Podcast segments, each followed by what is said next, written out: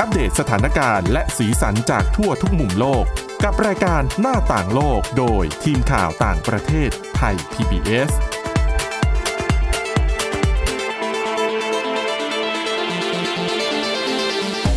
สวัสดีค่ะ ตอนรับคุณผู้ฟังเข้าสู่รายการหน้าต่างโลกนะคะ อัปเดตเรื่องราวสถานการณ์สีสัน แล้วก็ข่าวสารจากทั่วทุกมุมโลกกับทีมข่าวต่างประเทศไทย PBS เช่นเคยนะคะ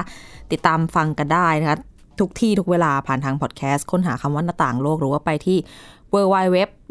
thaipbspodcast.com ค่ะ วันนี้อยู่กันกับคุณทิพย์ตะวันธีรนัยพงศ์คุณจารุพรโอภาสรัฐและดิฉันวินิษฐาจิตกรีค่ะ สวัสดีค่ะ สวัสดีค่ะ วันนี้มีเรื่องราวมาฝากจากหลากหลายทวีปมีทั้งใกล้และไกลด้วย แล้วก็มีเรื่องราวน่าสนใจในเชิงสุขภาพด้วยนะคะ แต่ว่าก่อนที่จะไปถึงเรื่องของสุขภาพเนี่ย ต้องติดตามกันเรื่องสถานการณ์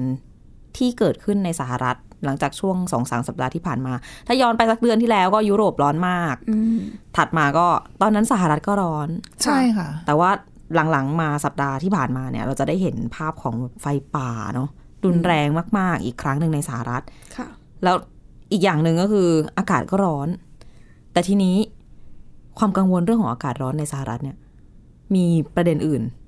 ใช่ค่ะ คือก็สืบเนื่องมาจากเรื่องของอากาศร้อนนั่นแหละ คือบ้านเราเนี่ย เวลาช่วงหน้าร้อนที่ไรอืมก็จะมีดิฉันเชื่อว่าหลายคนน่าจะเคยได้ยินข่าวว่าอะเด็กๆ ก็จะไปเล่นน้ำกันเนาะตามแหล่งน้ำจมเพื่อน้ำเสียชีวิตใช่ คลายร้อนกัน คือปัญหาเนี้ยคือเป็นปัญหาการเสียชีวิตในเด็กเนี่ยที่ค่อนข้างเยอะ คือเยอะในบ้านเราในเมืองนอก ก็เยอะเหมือนกัน แต่ที่ค่ะสหรัฐตอนเนี้ยไม่ใช่แค่เรื่องจมน้ำอย่างเดียวนะคะ ที่เขากังวลเนี่ยอืมคือผู้เชี่ยวชาญเอ่ย แล้วก็คนที่ติดตามข่าวสารในสหรัฐเองเนี่ยเขาก็ออกมาแสดงความกังวลถึงปัญหาหนึ่งที่ที่บางคนคิดไม่ถึงพ่อแม่ผู้ปกครองคิดไม่ถึงจริง คือการที่เด็กตกลงมาจากระเบียง ระเบียงห้องระเบีพัยกงบ้านใช่ค่ะระเอ่อเป็นห้องพักใช่คือตึกสูงๆใช่ไหมถูกต้องคือต้องมองแบบนี้ว่าในต่างประเทศอย่างในสหรัฐอเมริการวมไปถึงในยุโรปด้วยนะค่ะคือเขาก็ไม่ได้มีแบบบ้านเราที่มีเครื่องปรับอากาศเนาะเวลาอากาศร้อนๆเนี่ยก็เปิดแอร์นะ แล้วก็ปิดค่ะประตูหน้าต่าง มันก็ไม่มีปัญหาอะไรไงแต่ในต่างประเทศเนี่ยพอไม่มีแอร์หรือว่าไม่ค่อยได้เปิด เขาก็อาศัยการเปิดหน้าต่างเอาไว้อ๋อให้ลมโกรกใช่ให้ลมมันผ่านจะได้เย็นๆ แล้วนี่แหละเป็นปัญหาที่ทำให้เด็กจำนวนหนึ่งเขาบอกว่า คือเด็กเขาก็ไม่รู้เนาะเขาก็ปีนเล่นอยู่ในบ้านนั่นแหละ แล้วบางทีก็พลัดพลัดตกลงมาจากระเบียงค่ะเด็กนี่คือคลาดสายตาไม่ได้นะ แล้วเปิดระเบียงไว้ใช่ยิ่งแบบสนใจข้างนอกไงอืมถูกคือต้องมีบางเคสนะ คือเขาเล่าให้ฟัง คืออันนี้เป็นเอ่อ บทความจากสำนักข่าว AP อะนะคะเขาก็ไปสัมภาษณ์มีคุณแม่คนหนึ่งเขาเล่าให้ฟังว่า คือเหตุที่เกิดเนี่ย คือเขาอะอยู่บ้านกับเอ่อลูกเป็นลูกเลี้ยง แล้วก็มีลูกของตัวเองอีกสองคนม คือลูกเลี้ยงเนี่ยสอโตหน่อยนึงค่ะก็เลยคุณแม่เนี่ยก็เลยฝากลูกเลี้ยงเนี่ยให้ช่วยให้ช่วยดูน้อง ก็คือลูกของเขาสองคนค่ะอายุสองขวบกับห้าขวบ แล้วคุณแม่เนี่ยแอบไปไปงีบ ก็ยังเด็กทั้งพัคู่กผ่อนเลยนะ ใช่คือพี่ชายเนี่ยก็ดูน้องนั่นแหละ แต่ว่าคลาดสายตาไปนิดเดียวตอนน้องกำลังเล่นอยู่สองขวบริมนี่ริมหน้าวัยต่างกำลังอะปีนนะคะเออแล้วเหมือนแบบปีนขึ้นโต๊ะเก้าอี้อะอืมแล้วก็ตกลงไปสองคนนะคะอ้าว ตกสองคนเลย ตกสองคนคือเขาปีนเล่นด้วยกันอืมสองขวบกับห้าขวบตกค่ะลงไป แม่ก็ได้ยินเสียงกระแทกพื้น คือคือเขาบอกว่าอาคารเนี่ยเป็นอาคารสามชั้น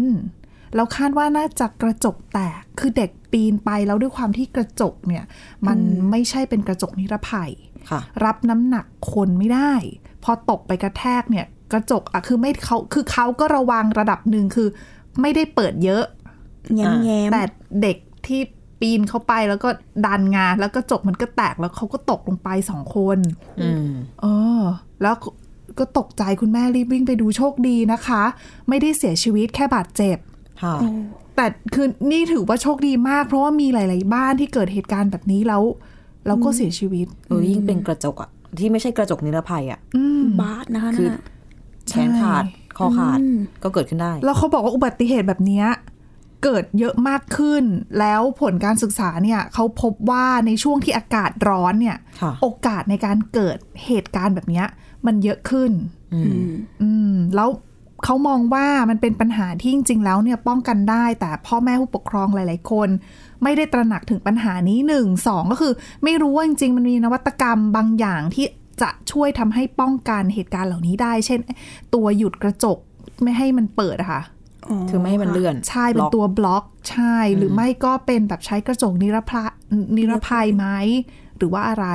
จริง ๆ ถ้าเป็นบ้านเรามันจะมีพวกแบบตะแกรงอ๋อใช่เหล็กดัดใช่เล็กดัดใช่ค่ะบ้านเราถ้าแบบอยู่แบบเนี้ยก็อาจจะมีเหล็กดัด แต่ก็ต้องเป็นอยู่ชั้นหนึ่งเป็นแล้วไงเป็นแบบ คือถ้าเหล็กดัดเนี่ยโอเค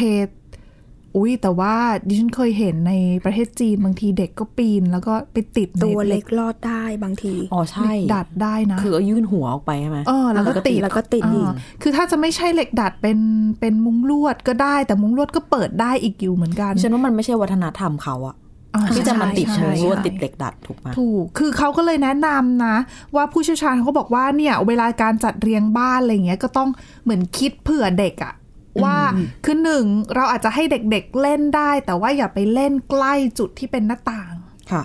สักเท่าไหร่นักหรือไม่ควรวางโต๊ะเก้าอี้ติดหน้าต่าง มันเป็นทางให้เขาปีนจะปีนขึ้นไปได้ เพราะว่าคือตำแหน่งอะมันอยู่สูงอยู่แล้ว เขาปีนออกไปไม่ได้หรอกเพียงแต่คุณแบบไปวางอะไรที่ทำให้เขาปีนขึ้นไปเรื่อย ๆ ได้ค่ะ มันอ่าก็จะเสี่ยง แล้วไม่น่าเชื่อตัวเลขเขาบอกว่าในแต่ละปีนะคะ เด็กอายุ2ถึง5ขวบเนี่ย 3,500 คนถึง 5,000 คนเผชิญกับอุบัติเหตุตกจากหน้าต่าง ทุกปีนะ เด็ก 5,000 คนนะคุณสองถึงห้าขวบ คือตกในวันหนึ่งนะคำนวณ 10 คนขึ้นไปอะ นี่ขนาดว่าเรารู้สึกว่าสหรัฐเป็นประเทศที่แบบ ถ้าไม่ใช่ในเมืองใหญ่อะคือเปอร์เซ็นต์โอเคในเมืองใหญ่มันก็จะอยู่ชีวิตคนก็จะอยู่ในตึกสูงอืมเพราะว่าค่ะพื้นที่น้อยใช่ไหมแออัดแต่ว่าใน เมืองต่างๆของเขา Apartment อะอะมันออกจะเป็นแนวราบนะอ๋อก็ใช่ถ้าคิดแบบหนึ่งเทีถึยบงสองสัดส่วนชั้นอ่าแต่ว่าเด็กตกมาความเสี่ยงที่จะได้รับบาดเจ็บมันก็มีสูงนะคือต่ออนนี้ให้ไม่กี่ชั้นก็ ไม่นับกระจกแตกนะอ๋อใช่ อ่า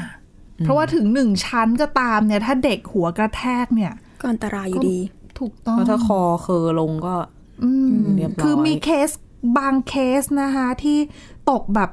ตึก หลายชั้นน่ะ ก็มีนะ อันนั้นน่ะเสียชีวิตชัวร์ค่ะอืมแล้วเขาบอกปีเนี้ยตัวเลขเนี่ย ยังไม่ยังเพิ่งช่วงเขาไปดูเพิ่งช่วงต้นซัมเมอร์เท่านั้นเอง ต้นฤดูร้อนอืมก็ตัวเลขก็เยอะแล้วนะ จริง ๆ นอกจากเตรียมบริเวณในบ้านให้เหมาะกับการแบบดูแลเด็ก อาจจะต้องคิดเผื่อเรื่องของแบบ สภาพอากาศในอนาคตด้วยอะเพราะที่ฉันเชื่อว่าวิธีคลายร้อนหลายคนอ่าที่ถูกซื้อบ้านซื้อห้องซื้อคอนโดอพาร์ตเมนต์ต่างๆ ในช่วงก่อนหน้าเนี้ยก็คือไม่ได้เจออากาศที่ร้อนขนาดนี้แล้วถ้ามันร้อนขึ้นอีกปีหน้าปีหน้าปีซึ่งนู้นมันมีโอกาสที่จะร้อนขึ้นเรื่อยๆนะคะเหมือนวิถีชีวิตคนก็ต้องเปลี่ยนใช่ไหมจากเดิมไม่ค่อยได้เปิดหน้าต่าง ไม่ค่อยได้เปิดระเบียงก็คงจะต้องเปิดกันมากขึ้นแล้ว มันก็จะเกิดได้มากโอขึ้นกาสที่จะเกิดก็เยอะมากขึ้นก็ใช่ต้องค่ะอะ ปรับตัวกันเพิ่มมากขึ้นน่ะนะคะ จากเรื่องของโลกร้อน เป็นผลกระทบแบบลูกโซ่เนาะเหมือนกันในหลายประเทศด้วยนะเออต้องเพราะว่าสถานการณ์นี้รุนแรงกันหมดนะคะ ค่ะใช่ค่ะอะต้องเฝ้าระวังกันไปอะมีอีกเรื่องหนึ่งที่น่าสนใจแต่ว่า เป็นเรื่องสวัสดิภาพของเราเหมือนกัน แต่เกี่ยวกับบาหลายคนบอกอะอีแบบเนี้ยเออเป็นนิสัยส่วนบุคคลเรื่องของการติดบุหรี่อ๋อคือถ้าพูดถึงแบบอะ บางคนอาจจะเรียกว่ามันเป็นอคติ การเลิกบุหรี่เนี่ย โหใจไม่แข็งทำไมเลิกไม่ได้ หรือว่ามันเป็นเรื่องของบางทีทางการแพทย์จัดว่าเป็นอาการผิดปกติที่สมองหรือว่าร่างกายเราเสพติดแบบนิโคตินในบุหรี่ใช่ไหมแต่มีงานวิจัยที่น่าสนใจ เจอว่าผู้ป่วยที่เป็นสโตรกอะค่ะ หายติดบุหรี่ หายอยาก เพราะเป็นสโตรก เกี่ยวอะไรกัน เกี่ยว เพราะว่าคาดว่าอะเท้าความที่สโตรกกันก่อน ก็เกิดจากหลอดเลือดในสมองตีบตันแตกถ้าเกิดขึ้นแล้วรอดชีวิตมาได้ก็คือจะมีบางส่วนของสมองที่ได้รับความเสียหายมากน้อยแตกต่างกันไปแล้วแต่คนแล้วแต่ว่ามันไปเกิดขึ้นกับแบบหลอดเลือดอืมเส้นใหญ่เส้นเล็กตรงไหนของสมองค่ะทีนี้เนี่ย นักวิจัยเขาเอาข้อมูลของคนที่อะเดิมอะก็คือติดบุหรี่ แล้วก็เป็นสโตรกเสร็จปุ๊บหายรักษาหายปุ๊บหายอยากบุหรี่ไปด้วยอืมก็คือเป็นงานวิจัยที่ตีพิมพ์ลงในวารสารชื่อว่า Nature Medicine นะคะ เขาบอกว่าเอาสมองของคนเหล่านี้ ไปสแกนดูความเสียหายที่เกิดขึ้นจากสโตรก ซึ่งเป็นความเสียหายที่ก็แบบก็ซ่อมแซมไม่ได้อะเนาะมันพังไปแล้วค่ะก็จะเห็นจุดที่เกิดความเสียหายขึ้น แล้วคนจำนวนหนึ่งที่เกิดปรากฏการณ์นี้ขึ้นเนี่ยเขาเจอว่าสมอง ส่วนที่ส่วนบางส่วนที่ได้รับความเสียหายไปเนี่ย อาจจะเรียกว่าเป็นกุญแจ ในการไขคำตอบให้นักวิทยาศาสตร์ เอ่ยแพทย์เอ่ยที่กำลังพยายาม หาทางรักษาอาการติดบุหรี่อาจจะได้คำตอบตรงนี้มาแทน คืออะนอกจากที่เราเคยได้ยินว่ามันจะมีอะไรนะหมากฝรั่งค่ะนิโคตีนอะไรต่างๆ ที่แบบไว้ใช้แทนการสูบบุหรี่อย่างเงี้ยบางคนเขาก็มีการพยายามจะรักษาอาการติดบุหรี่ด้วยด้วยวิธีทางการแพทย์เหมือนกันนะ อย่างเราอาจจะเคยได้ยินแบบ ใช้ไฟฟ้ากระตุ้นสมองแบบเอาแผ่นแปะๆตามหนังศีรษะแล้วก็กระตุ้นเพื่อรักษา ไม่ว่าจะโรคซึมเศร้า อาการ OCD ย้ำคิดย้ำทำอะไรอย่างเงี้ยก็มีการรักษา การรักษาอาการติดบุหรี่อะอาจจะยากกว่าสิ่งโรคทางจิตอะไรต่างๆ นิดนึง เพราะว่าเดิมทีอะปัจจุบันดีกว่า หมอยังไม่รู้ว่า สมองส่วนไหนกันแน่ ที่ทำให้คนอะติดบุหรี่อืมแต่ว่าข้อมูลที่เขาเพิ่งไปเจอจากงานวิจัยเนี้ยทำให้เขาสามารถ เรียกว่ามีข้อมูลที่แคบแล้วก็เจาะลึกลงมาได้ว่า จริง ๆ แล้วเนี่ย มันไม่ใช่แค่สมองส่วนใดส่วนหนึ่ง คือสมองแบ่งเป็นส่วนนู้นส่วนเซเรเบลัมนู่นนี่นั่นหลายๆส่วนใช่ไหมมันไม่ใช่แค่ส่วนใดส่วนหนึ่งที่ทำให้คนอะติดบุหรี่ แต่ว่ามันเป็นเขาใช้คำว่า brain circuit เหมือน เป็นวงจรของสมองหลาย ๆ ส่วนที่ทำงานเชื่อมกันค่ะที่มีส่วนทำให้คนอะติดบุหรี่ได้ ดังนั้น ข้อมูลที่เจอจากการสแกนสมองของคนที่เป็นสโตรกแล้วก็หาย หายจากสโตรกแล้วหายจากการติดบุหรี่ด้วยเนี่ย ก็เลยกำลังทำให้แพทย์เนี่ย สามารถตั้งเป้าหมายได้ว่าเวลาจะรักษาด้วยกระแสไฟฟ้า กับคนที่ ต้องการรักษาอาการติดบุหรี่เนี่ยจะไปรักษาตรงไหน ซึ่งจริง ๆ เรื่องเนี้ยเขาก็ศึกษากันมาสักสิบยี่สิบปีแล้วแต่ว่า จริง ๆ ยังไม่ได้คำตอบร้อยเปอร์เซ็นต์นะ แต่จะบอกว่างานวิจัยนี้เนี่ย เป็นสิ่งที่ทำให้แพทย์ได้รู้ว่าอย่างน้อย งานวิจัยที่จะมีผลน่าสนใจน่าศึกษาต่อไปเป็นสิบยี่สิบปีเนี่ย อาจจะล้มล้างเรื่องของอคติได้ เช่นที่บอกว่า อะคุณติดบุหรี่เพราะอะไรหนึ่งเติบโตมาในครอบครัวที่แบบ อาจจะเลี้ยงดูกันไม่อบอุ่น หรือมีปัญหาอะไรก็ตามทำให้เด็กไปติดบุหรี่หรือว่าทำให้อะเป็นคนอ่อนสภาพแวดล้อมทางสังคมแออ่า มีปัญหาไม่ใจไม่แข็งพอเลิกไม่ได้ หรือว่าบางคนร้ายแรงไปกว่านั้นอาจจะมองว่า เป็นปัญหาด้านศีลธรรมคืออันนี้มันไปครอบคลุมถึงเรื่องของการแบบติดอย่างอื่นด้วยนะแอลกอฮอล์หรือว่าการใช้สารเสพติดสารผิดกฎหมายอื่นๆค่ะอะ เดี๋ยวรอดูงานวิจัยกันต่อ เอามาบอกให้ฟังว่าเนี่ยมีงานวิจัยที่เกิดขึ้นจากการสแกนสมองของคนที่เป็นสโตรกแบบนี้ด้วยนะ จริง ๆ อันนี้ก็น่าสนใจ เพราะว่าอันนี้ก็ต้องบอกโดยตรงว่าตัวดิฉันเองก็ประสบเรื่องราวนี้มาเหมือนกันน้าชายเมื่อก่อน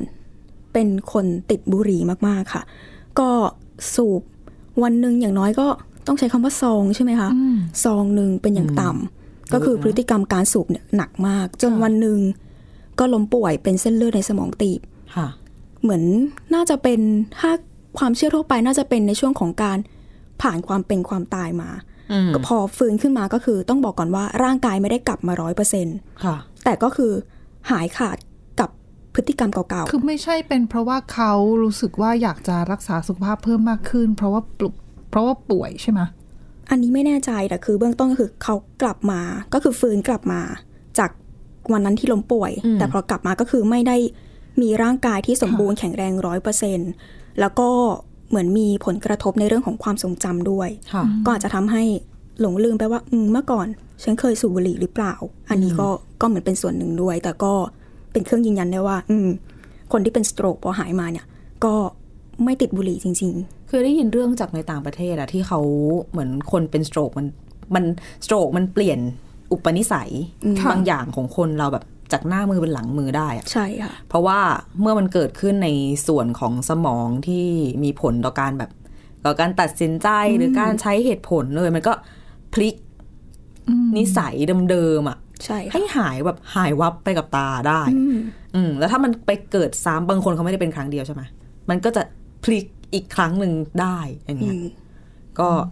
อันนี้ก็ถือว่าน่าสนใจเป็นการพลิกที่แบบ น่าสนใจในส่วนของคนที่ติดบุหรี่นะ แต่ว่าถามว่าอยากให้เกิดไหมก็คงไม่ค่ะถูกต้องค่ะอะมีเรื่องการติดอะไรต่อนะวิสกี้อะอันนี้เล่าเป็นเรื่องการลดบ้างอาการลดโอเคการลดลดจำนวนต้องเรียกว่า ปูสีเขียวค่ะเพราะว่าเกิดปรากฏการณ์ที่ว่าปูชนิดนี้เนี่ยมันมีอยู่ล้นชายหาด ในรัฐนิวแฮมเชียร์ของสหรัฐอเมริกา เอ่อ ต้องเรียกว่าสัตว์บางชนิดมีเยอะก็ดี แต่มีเยอะก็ไม่ดี เพราะว่าสัตว์บางชนิดอย่างที่บอกว่ามันเป็นสัตว์ที่ไปรุกรานค่ะถิ่นหรือว่ารุกราน ถิ่นที่อยู่อาศัยหรือว่าแหล่งอาหารของสัตว์ที่เป็นสัตว์ท้องถิ่นอยู่แล้วค่ะอืมอารมณ์เหมือนนกพิราบบ้านเรา มีเยอะมากไปก็ไม่ดีใช่อารมณ์เดียวกันเจ้าปูสีเขียวนี้เลย ก็เลยทำให้บริษัทในพื้นที่เนี่ยเขาเรียกว่าคิดค้นไอเดียขึ้นมาด้วยการ ผลิตวิสกี้ปู ก็คือค่ะจับไอ้เจ้าปูสีเขียวเนี่ยมาทำเป็นวิสกี้เพื่อลดจำนวนประชากรของเจ้าปูสีเขียวแล้วมันจะออกมาเป็นยังไงอะอ่าต้องไปฟังปกติวิสกี้ทำจากไปฟังออะประวัติก่อน ว่าอ่าที่มาโอเคที่ไปเนี่ยมาจากค่ะไหนเจ้าปูสีเขียว เรื่องนี้เป็นทางด้านของคุณแกเบราแบรดค่ะ ผู้เชี่ยวชาญด้านการประมงจาก University of New Hampshire Extension เขาบอกว่าตามประวัติเลยปูเหล่านี้เนี่ยเดินทางมากับเรือจากยุโรป ในช่วงการคริสต ขออภัยค่ะกลางคริสตศตวรรษที่ 1,800 ซึ่งเรือดังกล่าวเนี่ยก็มาเทียบจอดที่แหลมเคปโคดปูชนิดนี้จะมีเปลือกแข็งสีเขียวขุ่น ขนาดเขาจะประมาณเท่ากับจานรองแก้ว พอเขามาอยู่ปุ๊บ เขาก็เข้าไปทำลายระบบนิเวศทางทะเลด้วยการแย่งชิงแหล่งอาหาร แล้วก็ที่อยู่อาศัยจากสัตว์สายพันธุ์ท้องถิ่นอืมนี่ไงเริ่มส่งผลกระทบแล้ว บวกกับ มันมีจำนวนมาก เพราะว่ามันขยายพันธุ์ได้อย่างค่ะรวดเร็วด้วยความที่เขาเป็นสัตว์ต่างถิ่นไงอืมพอต่างใช่ถิ่นปั๊บเนี่ยมาถิ่นใหม่ค่ะหนึ่งผู้ล่าเขาไม่มีเขาต้องดิ้นรนด้วยก็อะหนึ่งอะโอเคดิ้นรนส่วนหนึ่งแต่ว่าในเมื่อไม่มีผู้ล่าใช่เขาอยู่ในพื้นที่อืมดังนั้นเนี่ยก็เลยทำให้ประชากรเขาเนี่ย มันเพิ่มขยายตัวมากขึ้น เพิ่มจำนวนถูกต้องไม่มีใครมาสกัดใช่ก็เนี่ยแหละค่ะแล้วเขาก็ลยไปทำสายพันธุ์อื่น ๆ ที่เป็นเจ้าถิ่นเดิมอะนะ อืมลดเนี่ยน้แหอยละอย่างที่ลงไปบอกเลยค่ะด้วยว่ามันส่งผลกระทบต่อประชากรสัตว์น้ำเปลือกแข็งแล้วก็กิจกรรมการประมง เพราะว่าอย่างที่บอกเลยอย่างที่คุณทิพย์ตะวันบอก เขาเนี่ยเป็นนักล่าที่หิวโหย ไม่ใช่นักล่าธรรมดาเขาหิวโหยด้วย โดยคุณแบรดก็ยกตัวอย่างความเสียหายก็อย่างเช่น ปูเขียวก็เหมือนกับว่าไป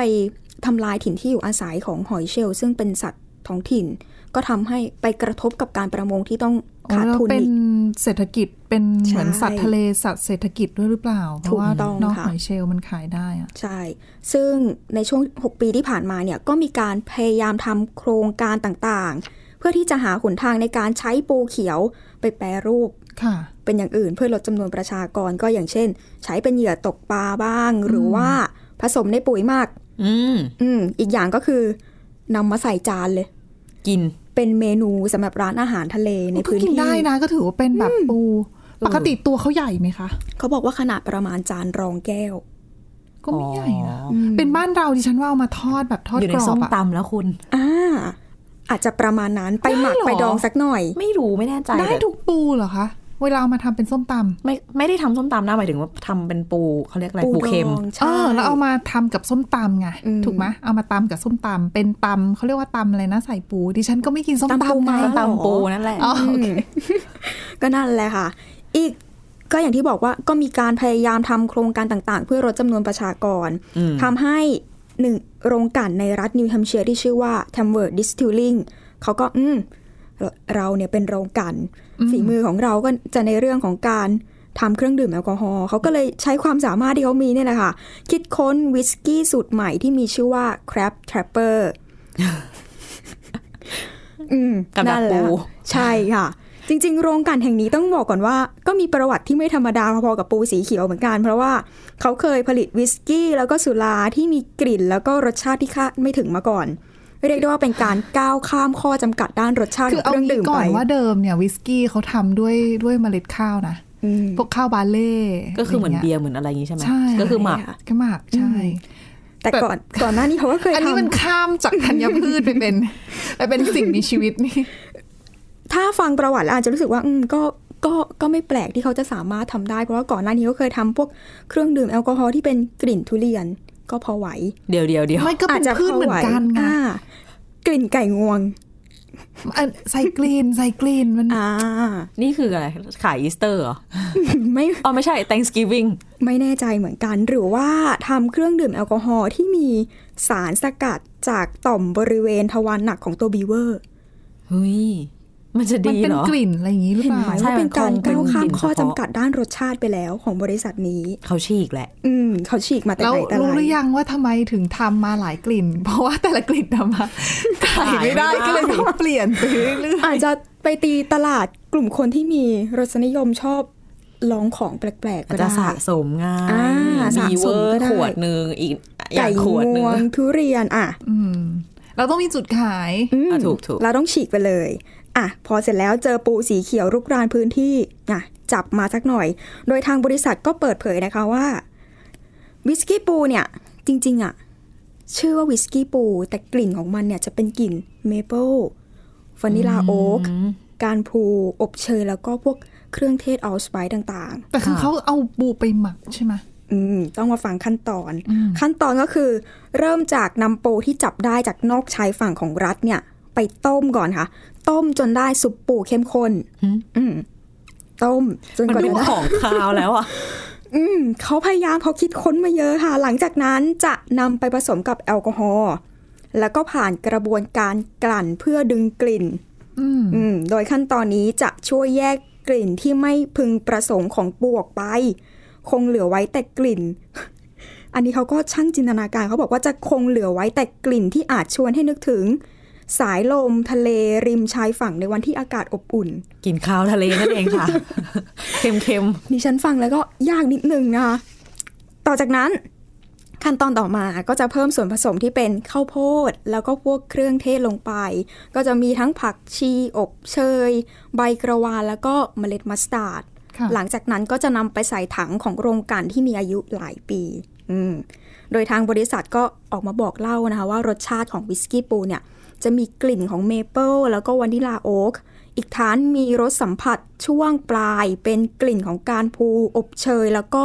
เครื่องเทศ allspice ที่หนักหน่วง อารมณ์เหมือนเวลาเราฉีดน้ำหอมๆใช่ ที่จะมี top note top note มีอ่า base เออเขาก็ไล่กลิ่นมาอย่างนั้นเลย โดยเขาบอกวิสกี้เนี่ยจะกลั่นมาจากปูปริมาณราวๆหนึ่งปอนด์ต่อวิสกี้หนึ่งขวดค่ะ แต่ผู้ที่จิบเครื่องดื่มเขาบอกยืนยันเลยนะคะว่า จะไม่พบเนื้อปู หรือว่าเปลือกปูหรือว่าขาปูอยู่ในเครื่องดื่มอย่างแน่นอนเขากลั่นมาแล้วไงไม่แต่จริงๆดิฉันว่าเวลาเสิร์ฟอะถ้าเอาไปเสิร์ฟตามร้านเนี่ย แต่งเอาปูมาแต่ง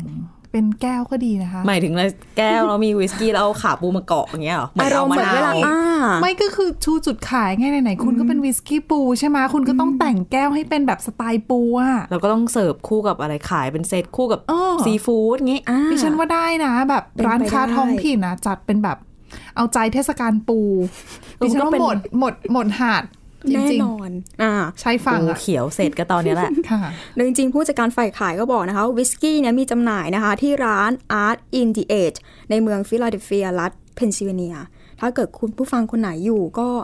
ลองไปหามาชิมๆ แล้วก็มาบอกเล่าพวกเรากันหน่อย แต่จริงๆเขาบอกว่านอกจากนี้ยังสั่งซื้อทางออนไลน์ได้อีกด้วย ซึ่งเขาก็บอกว่าจริง ๆอะลูกค้ามีความสนใจนะ แต่ก็ลังเลที่จะชิม จน ได้มาฟังประวัติแล้วก็ที่มาที่ไปของวิสกี้สูตรนี้ก็เลยเปิดใจลองชิมกันดู จริงๆมันก็เป็นไอเดียที่โอท็อปเหมือนกันนะแล้วก็น่าจะนำไปประยุกต์ใช้ได้กับหลาย ๆ ที่ ใช่ค่ะ แบบถ้าบ้านเรามีตัวอะไรที่